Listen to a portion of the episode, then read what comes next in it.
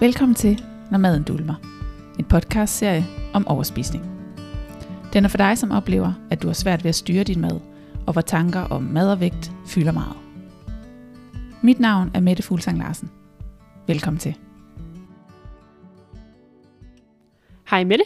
Hej Sofie. Så bliver det tid til endnu et afsnit af Når maden dulmer. Jeps. Og i dag der skal det handle om øh, vrede, og hvorfor den følelse er øh, særlig svær at give plads til som øh, overspiser. Ja, lige præcis. Redder er øh, et mega spændende og også et ret stort emne, så vi tror, vi prøver også måske at begrænse det i dag. Men nu må vi se, hvor langt Vi vi, kommer omkring. Ja. Men, øh, men i hvert fald lige inden vi går i gang, så har jeg lige lyst til at, øh, at slå et slag for øh, at hoppe ind og følge os ind på Instagram, og meget gerne også øh, sende alle jeres kommentarer til det, vi snakker om, og øh, hvad hedder det, gode idéer til emner, vi skal tage op, eller et eller andet. Har, vi har allerede fået nogle øh, forslag og henvendelser, og det er mega dejligt. Mhm. Mm-hmm. Øhm, så endelig bare komme med flere, så, øhm, hvad hedder det, så prøver vi at få dem flettet ind her øh, i løbet, når vi, øh, når vi optager. Og ellers er man jo også altid velkommen til at hoppe ind på øh, vores hjemmeside, som er www.mettefuglsanglarsen.dk, hvor man både kan finde forskellige øh, gratis inspi- inspiration, man kan også finde nogle metoder, øh, og man kan også øh, hoppe ind og læse meget mere om, hvordan man får vores hjælp. Fedt. Men som jeg startede med at sige, så skal det i dag handle lidt om vrede. Ja. Øhm, og det er noget, jeg personligt selv har arbejdet rigtig meget med, øh, både på og under og efter forløbet. Men øh, jeg kunne godt tænke mig lige at starte med at høre dig med det. Hvordan øh, du har arbejdet med din vrede specifikt, og hvordan du ligesom fandt ud af, at det her med vrede, det var altså lidt svært. Ja, ja. Jamen, øh, altså egentlig sådan, i de, i de år, jeg sådan havde de en spiseforstyrrelse, var jeg ikke sådan rigtig, altså oplevede jeg ikke rigtig den der øh, vrede, hvis man kan sige det sådan. Og, og, og også da jeg begyndte sådan at være, hvad kan man sige, komme ud af det, der hedder en spiseforstyrrelse, men bare være, altså bare overspise, øh, så var jeg ikke så meget vred. Jeg blev, altså jeg blev ked af det i stedet for. Jeg var sådan mere Mhm. indadvendt, end jeg var udadvendt. Altså jeg vrede, man kan selvfølgelig også blive vred på sig selv, det er jo også en del af Ja. selvskadende, kan man sige, men jeg oplevede det ikke som den der øh, indre vredesfølelse eller sådan noget, som, som jo øh, i hvert fald i min optik tit er rettet mod, altså udad og rettet mod andre. Øh, så bliver man vred over, at der er nogen, der gør noget, eller nogen, der siger noget, eller, eller. Så den, den, i mange år havde jeg den ikke, fordi jeg var den pæne, søde, artige pige, Mm. som ikke måtte være vred. Ikke? Øhm, så den del var slet ikke en, sådan rigtig en del af mit repertoire. Så det er faktisk først sådan igennem de senere år, at jeg sådan er begyndt, øh, gik på et tidspunkt ved en terapeut, som, som virkelig prøvede at udfordre mig på den der vrede, ved at få mig til at blive vred. Sådan, og hvor jeg, jeg en dag flejnede fuldstændig på ham, fordi jeg blev så vred. Og jeg tror sådan, det var sådan måske i virkeligheden en af de første gange, jeg sådan begyndte at blive vred, eller sådan, Okay. og kunne rette den der vrede ud af. Øh, som, som så også lige en periode måske tog overhånd, kan man sige. Mm, okay. Men nej, det ved jeg ikke, om den gjorde. Men ej, det gjorde den ikke. Øh, men jeg begyndte at kunne øh, få den der vred ud af, så den ikke blev så selvdestruktiv hele tiden. Øh, så bliver balancen jo så i at prøve at lade være med hele tiden at sætte sig selv i offerrollen ved at blive vred på andre. Det er så en anden del øh, af det også. Ikke? Mm. Øh, men så har den egentlig sådan været lidt for nedadgående, og sådan ikke en, jeg sådan rigtig har beskæftiget mig med, fordi det var ikke, det var ikke sådan en altså det var ikke sådan en ugenlig gæst eller sådan noget hjemme hos mig, vel? Øh, den der vrede. Men, men jeg må bare indrømme, at efter at jeg er blevet mor, så er jeg faktisk begyndt at blive rigtig vred. Øh, ikke på mit barn, øh, men det er altid rettet mod min kæreste. Og øh, det er noget, jeg øh, kigger meget på, øh, fordi at jeg synes ikke, det er særlig sjovt at være vred. Øh, så selvom at jeg selvfølgelig er blevet meget bedre til at begrænse det, fordi så opdager man sig selv, øh, Mm. så øh, er det øh, efterhånden også ved at være en, øh, en ugenlig gæst hos mig, som jeg ikke, øh, som jeg ikke øh, synes er sjov. Et af, et af vreden, den er ikke særlig rar at opleve, men den kommer ud af ens system, så på den måde får man jo ligesom afløb for det. Mm. Så Mhm. kan der være noget, der er rart. Men, men det, der ikke er rart ved den, er jo alt den der skyld og skam, man får bagefter, når man har reageret på den måde også, tænker jeg. Øh, I hvert fald for mit vedkommende. Alle de der sådan, tanker om sådan noget, ej, øh, hvorfor er jeg nu også vred, eller blev ved med at hænge fast i, at der er nogle andre, der burde gøre noget, eller burde have gjort noget anderledes, som, som jeg lige nu sidder og ikke kan gøre noget ved, og så sidder jeg i en offerrolle, og så sidder jeg fast. Mm. Så, så det er sådan det der skisma øh, mellem enten skyld og skam over, at man er blevet vred, eller øh, irritationen over, at den anden er en fucking idiot. Ja. Ja. Fordi hvordan kommer det altså nu siger du, at du bliver vred på din, på din kæreste, altså hvordan, hvordan bliver du vred? Altså sådan, der er jo mange måder at være vred på, altså Ja. er det indadvendende, som du har talt om lige før, eller er det mere sådan udadreagerende, eller hvordan, hvordan, bliver du, hvordan oplever du vreden, når, når sådan kommer? Altså, jeg oplever det som sådan en, jeg kan slet ikke holde det tilbage, og så kommer det bare ud af min mund. Jeg bliver sådan helt varm Okay. indeni, og det sådan, nærmest sådan brænder, og så bliver jeg bare Mm. sådan virkelig, altså det kommer bare som sådan, altså det er bare sådan en knips, så er den der bare, rah, ikke? Og bliver jeg- Ja, lige præcis. Jeg bliver virkelig sådan en, øh, altså sådan, sådan en ar i kælling, som bare, altså virkelig en grim udgave af mig selv. Okay. Øh, hvor jeg øh, altså langer ud og øh, bebrejder og øh, sådan, altså bare bliver sådan, øh, og jeg bliver bare virkelig, jeg bliver bare virkelig, virkelig nedladende og træls. Mm. Jeg kan mærke på, at det, du virkelig synes, det er en frustrerende øh, følelse. Helt vildt. Fordi, Ja. ja. fordi at det er sådan en, altså du ved, kederligheden, den er jeg så vant til. Mm. Og den er inde i mig, og så kan jeg bare være ked af det lidt tid, og så kan jeg komme ud af den igen. Ikke? Den, mm. den, der, den er jeg sådan rimelig, øh, den er jeg sådan rimelig tryg ved, og jeg ved, det er mig, der har handlemuligheden i det. Det er, Ja. mig, der, det, det er mig, der bliver ked af det, når jeg bliver ked af det. Men, men det, der er så irriterende ved vreden, det er, at den er jo, det er jo nogle andre, der gør det. Det er jo nogle andre, der gør mig vred på en mm. eller anden Mhm. måde. Øh, så, så det tager så lang tid for mig, før at, øh, hvad kan man sige, jeg kan få lukket ned for vreden og forvent perspektivet til, det er i virkeligheden ikke andre, det er dig, der er presset. Stop med det. Ro på. Slip det, du har gang i. Det skal nok gå det hele. Ikke? Giver det mening? Altså, det Men jeg hører dig ja. Det, altså, det giver helt sikkert mening. Jeg tænker også bare, jeg hører dig også sige, du startede med at sige, at du ikke har været så vred tidligere i dit liv. Mm. Altså, den her følelse er jo også en ny følelse for dig. Mm. Altså, Ja. det er jo, du er jo ikke vant til at mærke vrede, og lige pludselig så kommer den bare som et lynedslag. Og Ja. så er det da klart, at man ikke har, øh, du ved, arbejdet med den nok til at vide, hey, hvordan håndterer jeg lige den her Ja. vrede? Ja. Men når du så har været vred, og du siger, du går derfra og er blevet frustreret og vred, hvad, hvad, hvad er det så for nogle følelser, der ligesom kommer efterfølgende, hvis du har været vred på din partner?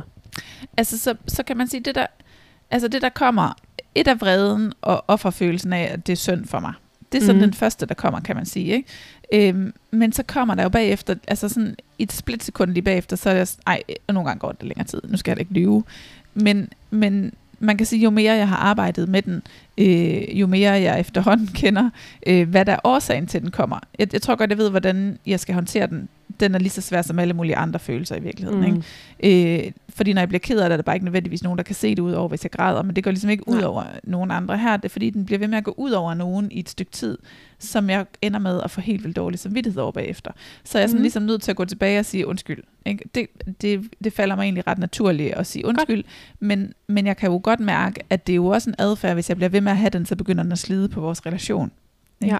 Så, så, så der ligger nogle konsekvenser forbundet med den vrede, som der ikke nødvendigvis gør i forbindelse med min kederlighed, Mm. som jeg begynder at bekymre mig om, hvis man kan sige det sådan. Helt sikkert. Ja.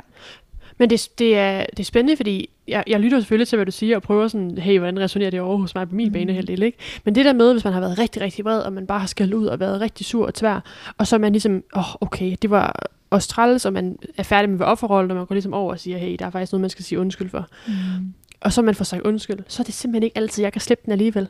Du ved, det, så, så sidder den stadig lidt i mig. Og det kan godt være, at jeg er færdig med at være offerrolle, og jeg er færdig med at du ved, være, have skam, og jeg har ligesom sluppet den.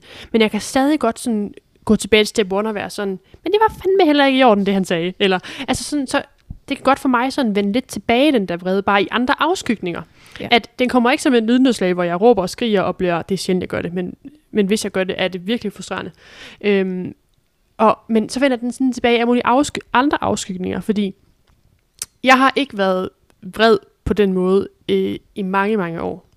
Jeg har til gengæld været det omvendte af dig, Mette. Jeg har været en vred, vred teenager. Vred, et vredt barn og en vred teenager. Og ikke øh, standardvred, ekstrem vred. Så vrede for mig nu er måske ikke så fremmed. Og derfor er det måske også lidt nemmere for mig at være i, end hvis man ikke har været en vred teenager, hvor det er bare barn og ung, eller barn og teenager. Jeg tror ikke, der var en dag, hvor jeg ikke var vred. Jeg var vred, for jeg vågnede til at gik i seng. Vred, udadreagerende øh, stok i min offerrolle. Altså, jeg var bare vred på verden. Og særligt på mine forældre. Øhm, så, så i dag er det, når jeg ser vrede, kan jeg lynhurtigt genkende den. Øhm, og den trigger mig ikke som sådan. Hvis min kæreste bliver vred, det er også sjældent, han gør det, men hvis han gør det, så er det sjældent, jeg også bliver vred.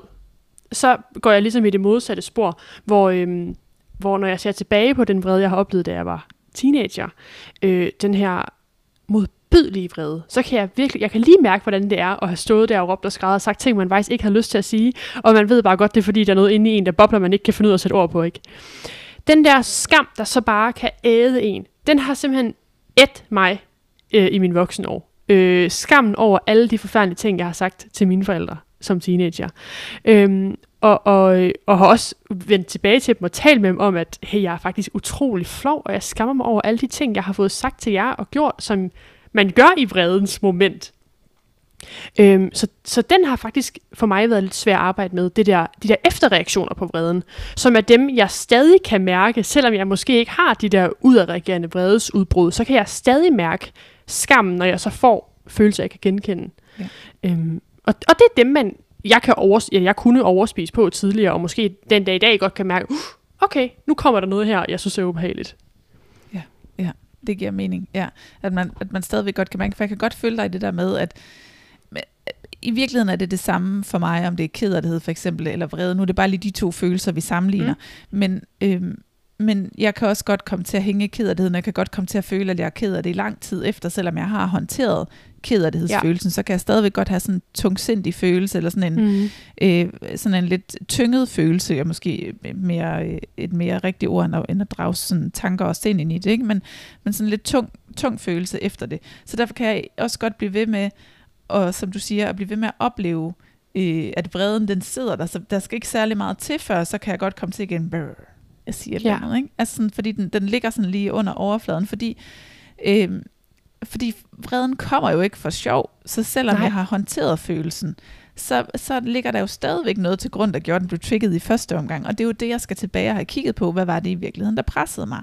Hvad var det, mhm. der triggede min, min vrede til at komme? For ellers vil den jo ligge lige under overfladen, så snart der bare bliver træt en my forkert, så, så puff, ikke? For helvede mand, hvorfor øh, har du ikke tømt opvaskemaskinen? Det kan jo være sådan nogle små ting. Ikke? Og det kan det bare. Ja, der, der kan få ens bære til at flyde over, som jo i virkeligheden bare er et symptom på, at, at vi er presset. Ikke? Helt vildt. Ja. Og det, det er egentlig det, jeg synes er lidt spændende, fordi i forhold til, når man så har været vred, så sagde vi lige før til start med, at vi begge to anerkendte, at vi ender også lidt i offerrollen. Mm. Og, og den offerrolle, tror jeg, der er rigtig mange, der kan genkende. At man sidder tilbage og tænker, det var fandme ikke i orden, og det er fandme også synd for mig, eller ej, var jeg også bare frustreret på, eller sådan, at man ligesom sidder fast der og prøver, og egentlig graver sig længere og længere ned i den her offerrolle, ja. og ikke kan komme ud af den. Ja. Der, der er det interessante der at sige, fordi der kan jeg ikke altid gå tilbage og sige, hvad var det, jeg var presset over. Der har jeg, der nogle gange har jeg brug for at dvæle lidt ved det. Jeg har brug for at dvæle ved at være offerrunde og sige, okay, det er super træls og surt for mig. Jeg blev sgu ked af det. Altså sådan, at dvæle lidt ved, at jeg er fast i min offerrolle. Arbejdet for mig kan jeg først ske, når det er ligesom er ude af offerrollen. Det er først der, jeg kan gå tilbage og reflektere. Men den der offerrolle, jeg kan godt tænke mig at høre med det, sådan, hvordan, hvordan den der offerrolle, hvorfor er det, den er så svær at være i? Uh, det er den.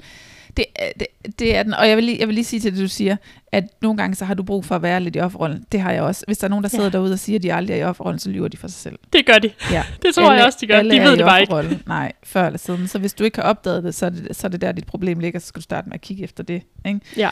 Øh, og være lidt mere ærlig over for dig selv, og, og faktisk vide, at det også er en del af det. Men, men hvorfor det er så svært at være i offerrollen, var de spørgsmål. Det er fordi, at når vi havner i offerrollen, så så kommer vi til at placere os selv et sted, hvor, øh, hvor nogen eller noget har gjort noget, der gør, at det bliver synd for os. Mm. Og når det er nogen eller noget skyld, så kan vi ikke gøre noget. Mm. Og når vi som mennesker sidder fast i noget, øh, hvor vi ikke har nogen handlemuligheder, så får vi det dårligt. Mm. Det er sådan definitionen af, hvorfor det er, at vi tit får det dårligt. Det er fordi, at vi ikke føler, at vi har en mulighed for at rykke os ud af det.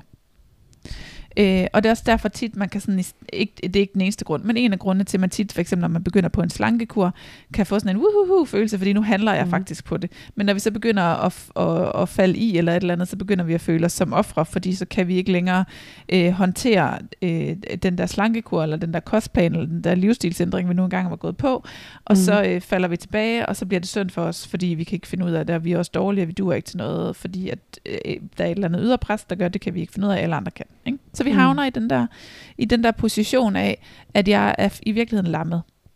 Jeg plejer sådan tit at, at sammenligne det med, øh, hvis øh, Gud forbyder det, man mister nogle af sine nærmeste, som forsvinder mm. et eller andet sted, og de aldrig bliver fundet. Så, så den der position af, øh, at, der, at der er den der uvidshed af noget, der er sket, men jeg, men jeg kan aldrig, jeg, jeg, man kommer aldrig til at kunne rykke sig ud af den, for man får ikke en vidshed.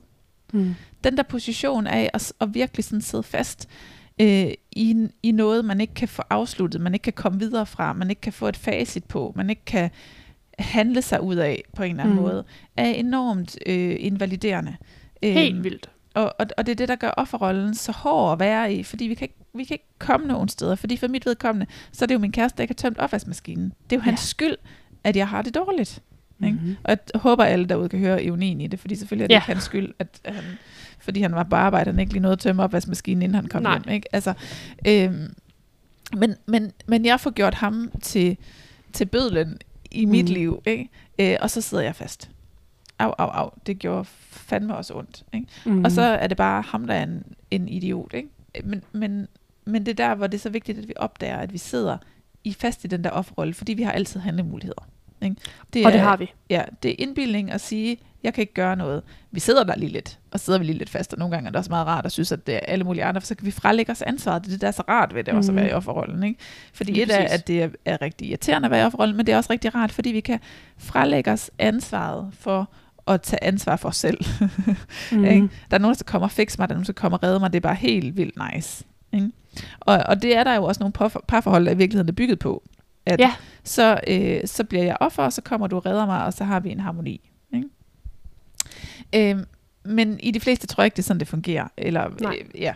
så, så vi skal selv lære at handle os ud af det og sige, okay, men der var sket noget. Nu sidder jeg i offerrollen, men hvis, hvis jeg skal ud af min offerrolle, så er jeg nødt til at tage ansvar for, hvordan det er, jeg har det. Så er jeg nødt til at Mhm. kigge på, okay, men hvad var det i virkeligheden, der skete? Han havde ikke tømt opvaskemaskinen, men hvorfor var det, at du i går ikke synes, det var vigtigt at tømme opvaskemaskinen, men i dag synes, det var helt vildt vigtigt? Hvad er det, der i dag har gjort, at dit sind har ændret sig? Mm. Nå, det var fordi, at du i dag havde alle de her tanker om, at du også skulle huske, at du skulle nå at lave de der øh, 15 arbejdsopgaver. Ikke? Lige præcis. Og øh, at du også lige skulle nå øh, ud af døren på det her bestemte tidspunkt, så derfor så blev du presset. Og så kunne du ikke også overskue selv at tømme opvaskemaskinen. Og så var det lige det, der fik bæret til at flyde over. Ikke? Ja, og når det så er, at man i den situation så bliver vred, så er det jo vreden, der får lov at fylde. Altså det, det er den, der ligesom viser sit ansigt, og offerrollen er lidt mere sådan gemt væk bagved. Ja. Og Ja. det er måske derfor, som du sagde, der er nok også nogen, som ikke ved, at de er i en offerrolle. Og offerrolle er ikke en negativ ord. Jeg kan huske, da jeg startede på forløbet og begyndte at lytte til nogle af de her ting, at offerrolle var jeg sådan her, det er et fy-fy-ord, for der er ingen, der vil være ofre. Men. Ja. det er faktisk meget sundt at vedkende, ja. At der gemmer sig en lille offer inde i en, som nogle gange titter frem og siger, hey, nu er jeg faktisk til stede, øh, tag dig lige af mig. Ja, jeg har brug for Øhm, omsorg. Jeg har brug for noget omsorg. Ja. Jeg har brug for lige at være her.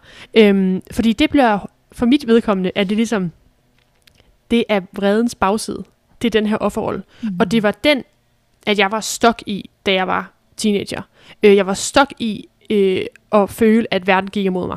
Og jeg ingen kontrol havde over noget som helst, og jeg kunne ikke gøre noget.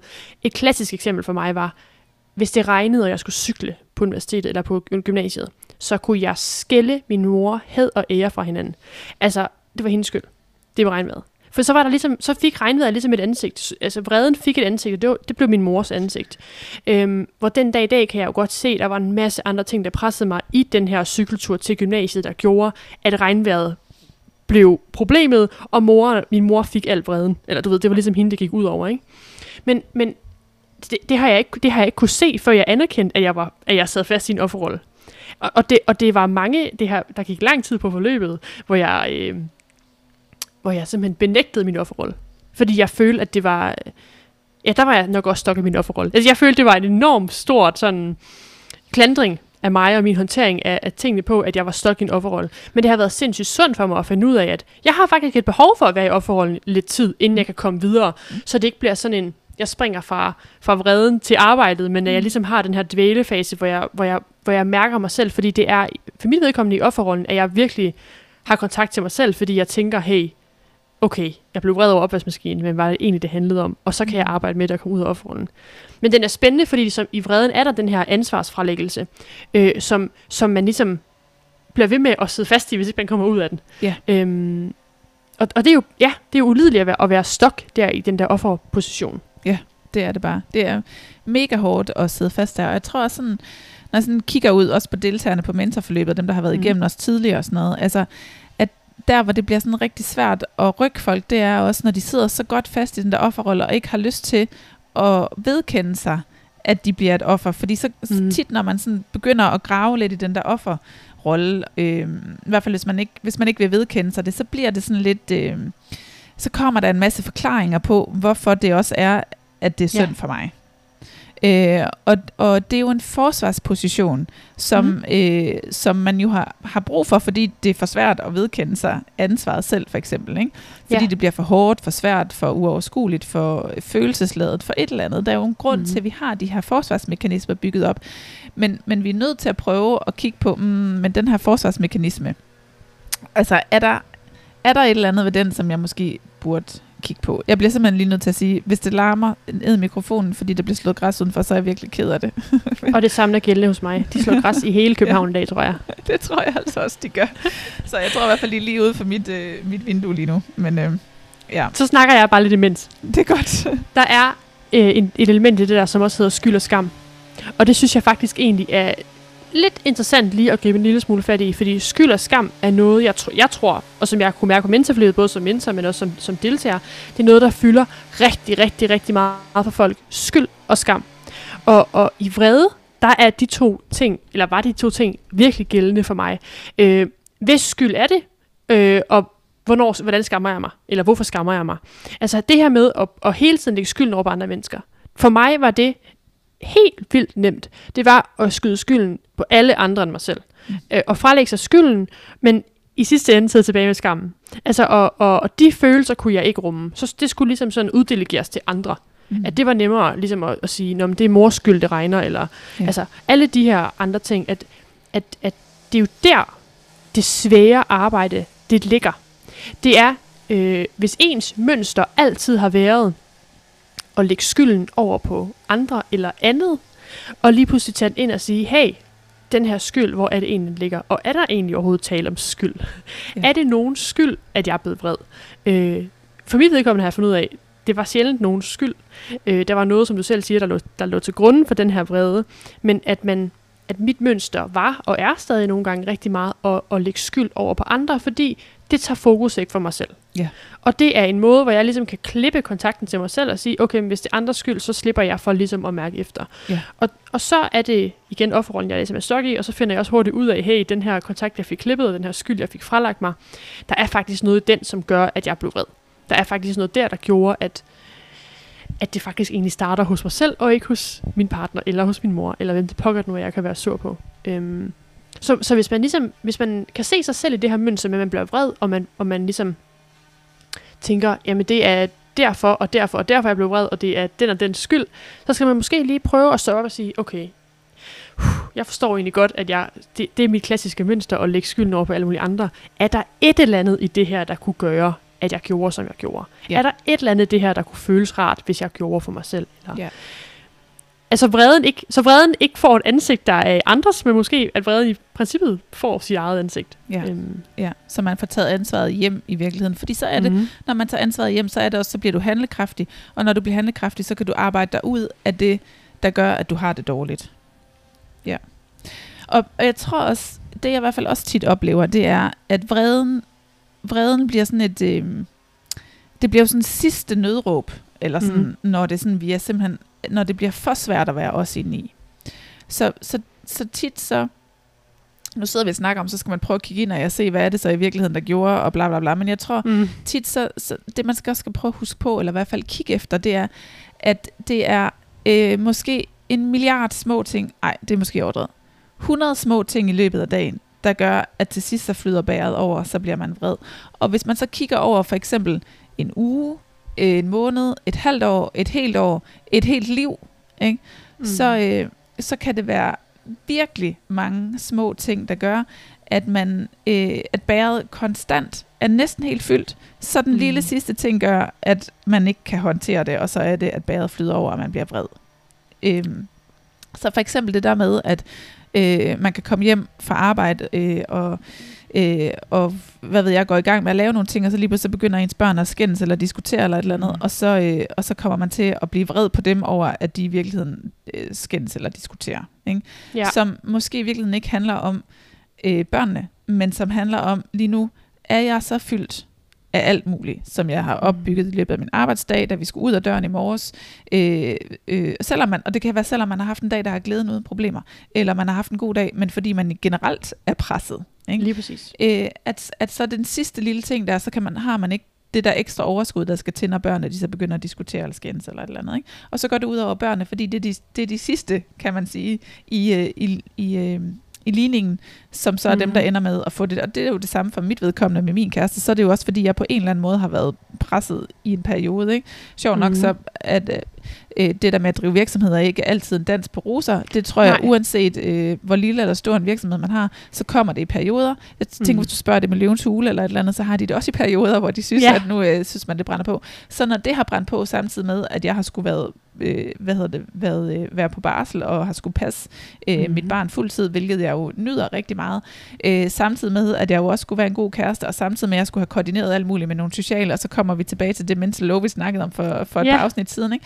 Men, men så er det jo tit der, når tingene over tid har hobet sig op for mig, så er det, det, bliver, det skal ud. Så skal jeg have brug for en eller anden ventil. Ikke? Tidligere havde jeg måske spist på det. Det ved jeg ikke. Ja. Øhm, nu kommer det ud som lidt vrede mellem sidebenene eller et eller andet. Ikke? Øhm, mm. men, men trods alt en mere sund måde at få det ud på, end at spise på det, tænker jeg.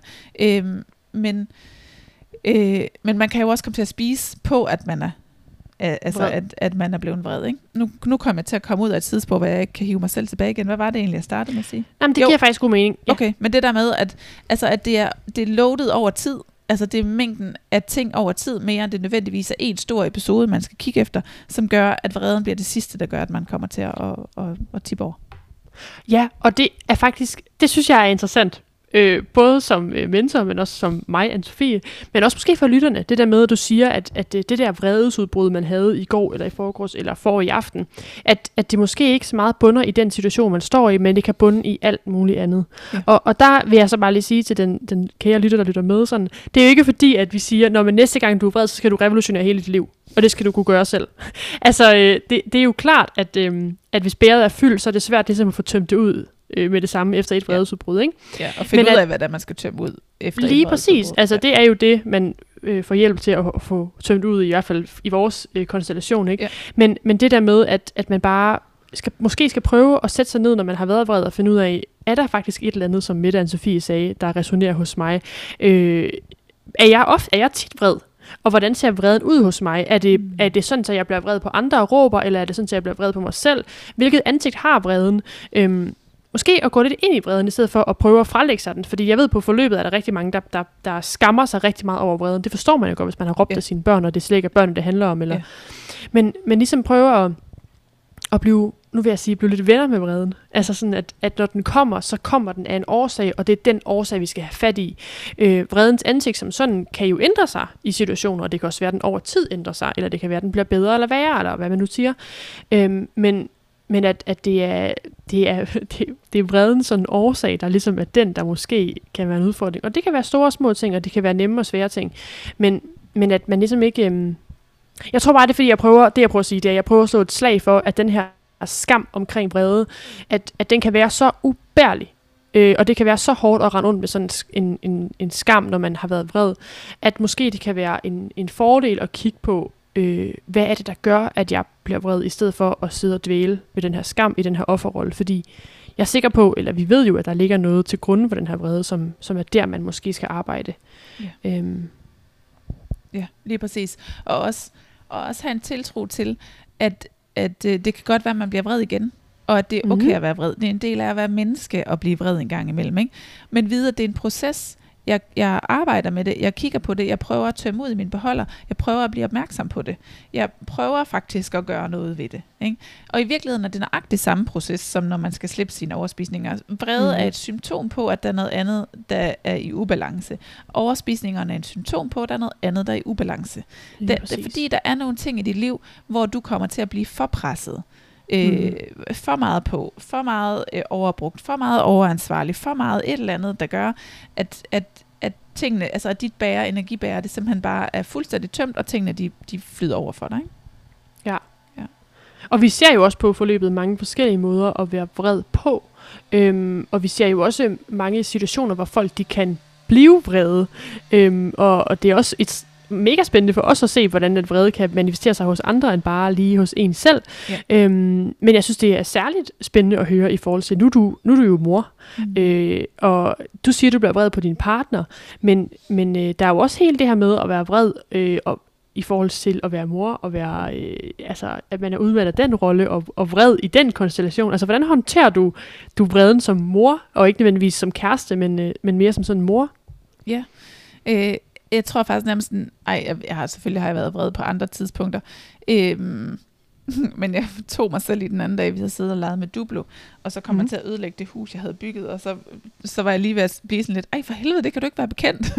Ja. Ved, Hvor jeg lige nåede at tage mig selv i sådan lidt, ej okay, stop, du kan bare bygge det igen, han er en baby. Ja. ja. Øhm, men, men jeg synes på en eller anden måde, så i hvert fald endnu, nu er han jo ikke så gammel, nu er han snart et år, ikke? Øhm, Mhm. Men, men endnu er jeg ikke sådan blevet, altså sådan vred på ham i virkeligheden. Okay.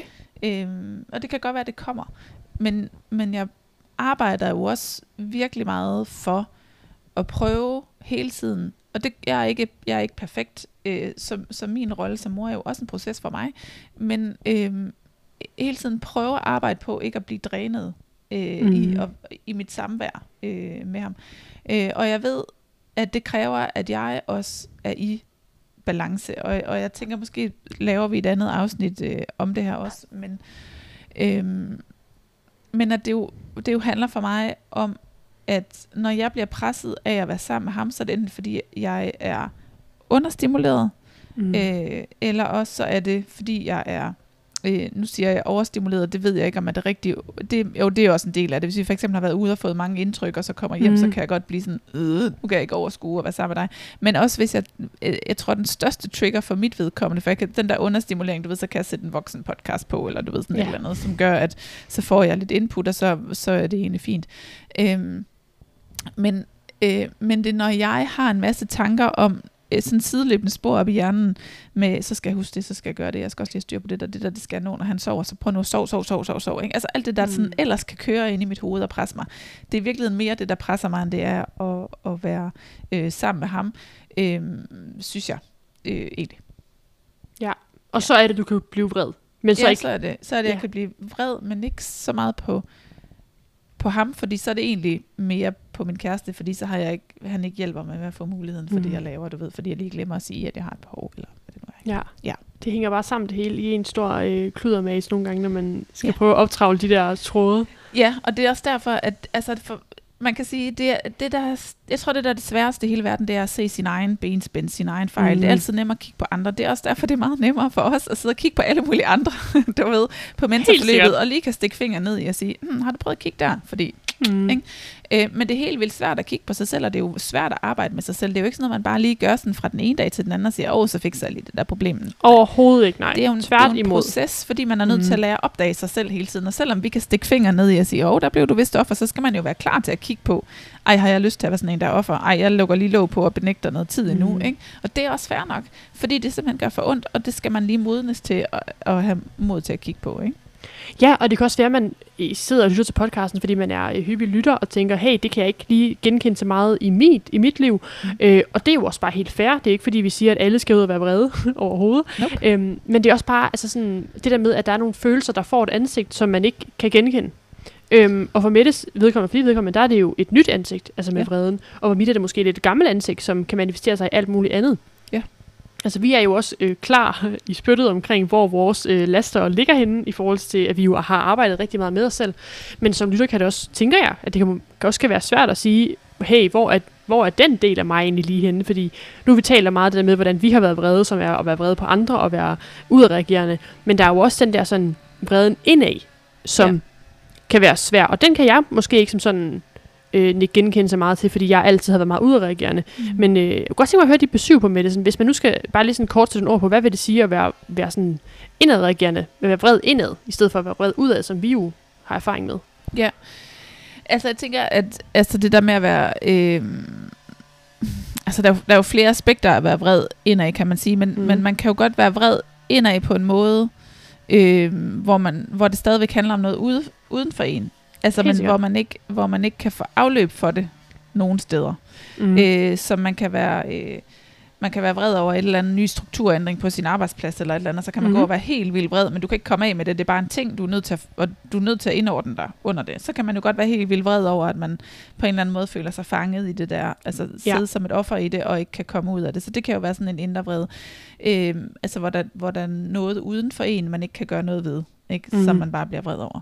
Øhm, men der er jo selvfølgelig også, at man kan blive vred over sin egen, sin egen adfærd, eller sådan, men jeg ved ikke helt, om jeg vil betegne det som decideret vrede, øh, men måske mere bruge sådan et udtryk med, at man bebrejder sig selv, kan man sige, mm. eller øh, man bliver sådan, øh, vrede er jo også selvdestruktion på et, på et eller andet plan, men at man sådan meget mere bliver sådan selvkritisk, øh, man devaluerer sig selv, man synes ikke, man er god nok, man finder alle fejlene ved sig selv, altså sådan den type vrede. Giver det mening? Ja.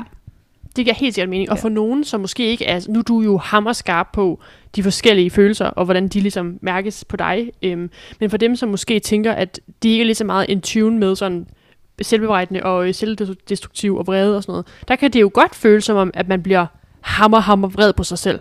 Mm. Altså den der med, ligesom hvis man råber og skriger andre, så råber og skriger man sig selv i spejlet, eller Ja. øh, med lukkede øjne, øh, inden man skal sove. Den her med, at man bare har lyst til at, at flå alt i stykker ind i en selv, fordi man er så vred på, at man har øh, gjort, som man har gjort, eller sagt, som man har sagt, eller at lederen har taget en beslutning om, der skal holde til en eller anden arrangement, og man har fået ansvar, men man har overhovedet ikke lyst til at have det ansvar, det er for det er skide arrangement, ikke? Ja. Den der vrede, man kan have, som, som man kan sådan, hvor man, for i mit ans, eller i mit sådan, øh, inde i mit hoved er det mere sådan, jeg har lyst til at splitte alle mine organer ad, fordi jeg, altså, man bliver så frustreret, at, at, øh, at det kan, for mig er det, er det ikke så meget sådan, øh, en vrede, men jeg kan, godt, jeg kan godt genkende, at det er jo det samme, jeg gør, når jeg reagerer udad, som når jeg reagerer indad. Ja.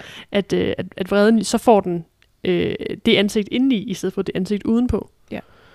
Præcis. Som jeg, men jeg ved ikke, om man vil betegne det som vrede, men, men Nej, det processen da i det er nøjagtigt, altså er jo virkelig den samme. Ikke? Det er lige destruktivt. Man skal vende tilbage til at finde ud af, hvorfor er det, jeg bliver vred. Ja. Uanset om man råber, eller man ikke råber. Det er præcis. Det kunne også være spændende at høre, hvordan at, øh, andre oplever vrede. Øh, jeg synes, det kunne være spændende at høre, fordi vrede har jo mange ansigter. Og nu har vi Mhm. snakket om vores relation til vrede, men jeg synes, det kunne være spændende at blive lidt klogere på øh, indadrettet vrede, om, om, man, om man selv kalder det for vrede, eller, eller hvordan at, at vrede ligesom manifesterer sig hos, øh, hos vores lyttere. Ja. Det kan jo så vidt forskelligt ud. Vi hører i hvert fald gerne fra jer. Ja. Meget gerne. Ja. Så øh, tak fordi I lyttede med, og hop ind og følg os på Spisepsykologi Coach ind på Instagram. Mm-hmm. Øh, skriv til os, og så, så lyttes vi bare ved næste uge. Kan I Det have det godt? Hej! Hej.